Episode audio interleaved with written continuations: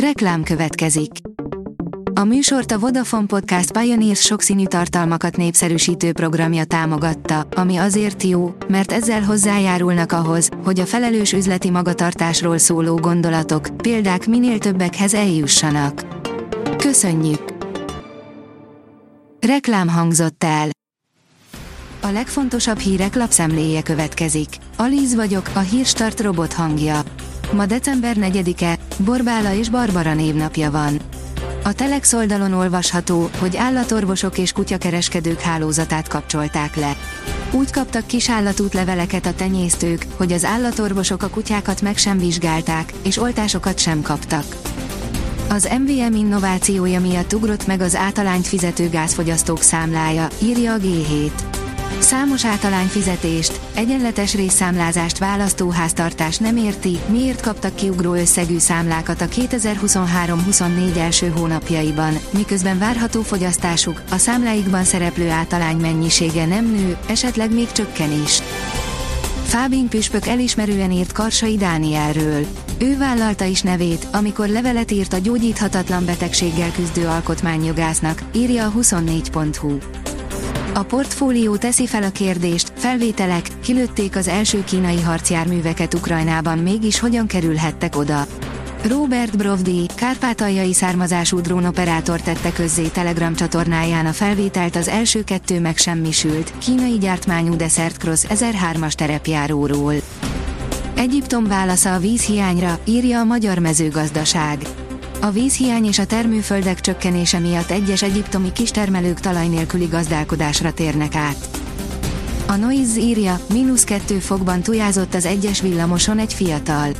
Lehet így blitzelni, de lehet nem éri meg.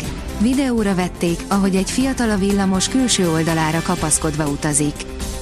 Szíjártó, az Egyesült Államoknak nagyon sok szégyenkezni valója van antiszemita ügyek miatt. A külügyminisztert az ukrán titkos szolgálat által megakadályozott Poroshenko Orbán találkozóról, a francia elnök választásba való magyar beavatkozásról és Bájer Zsolt legújabb kirohanásáról kérdeztük, írja a 444.hu. Óriási leépítés, minden hatodik dolgozóját kirúgja a Spotify, írja a Force. Csökkenteni kell a költségeket a Spotify-nál, ezért elküldenek 1500 dolgozót. Nem ez az első leépítés 2023-ban.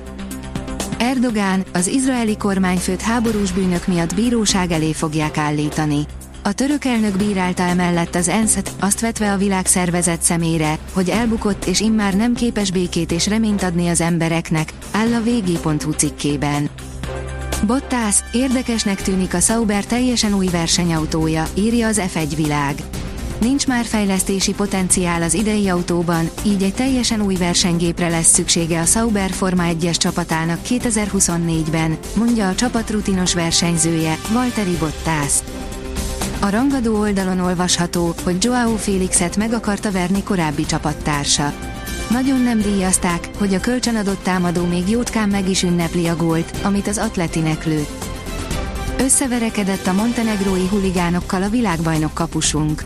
A napokban jelenik meg a G. kiadó gondozásában a közelmúltban visszavonult világklasszis pólókapus, Nagy Viktor, ma nem című önéletrajzi könyve. Ebből közlünk részleteket, írja a sportál. Valósághajlító szárnyalás után kiózanító földet érés Berlinben, írja a büntető.com. Az első FC Union Berlin 5 éven át íródó tündérmeséje a végéhez ért, a német főváros keleti felében az életre kelő álmokat az ősszel teljesen beborította a sötétség. Az ígéretes 6 pontos szezonrajt után 9 vereség következett sorozatban, a csapat pedig a tabella éléről egészen a legaljára zuhant. Szánon érkezhet a Mikulás, írja kiderül. Kedden már mindössze kevés helyen süthet ki a nap és estétől nyugat felől egyre több felé vált hóra a csapadék. A Dunántúlon jelentős hóréteg is összejöhet szerda estére. A Hírstart friss lapszemléjét hallotta. Ha még több hírt szeretne hallani, kérjük, látogassa meg a podcast.hírstart.hu oldalunkat, vagy keressen minket a Spotify csatornánkon, ahol kérjük, értékelje csatornánkat 5 csillagra.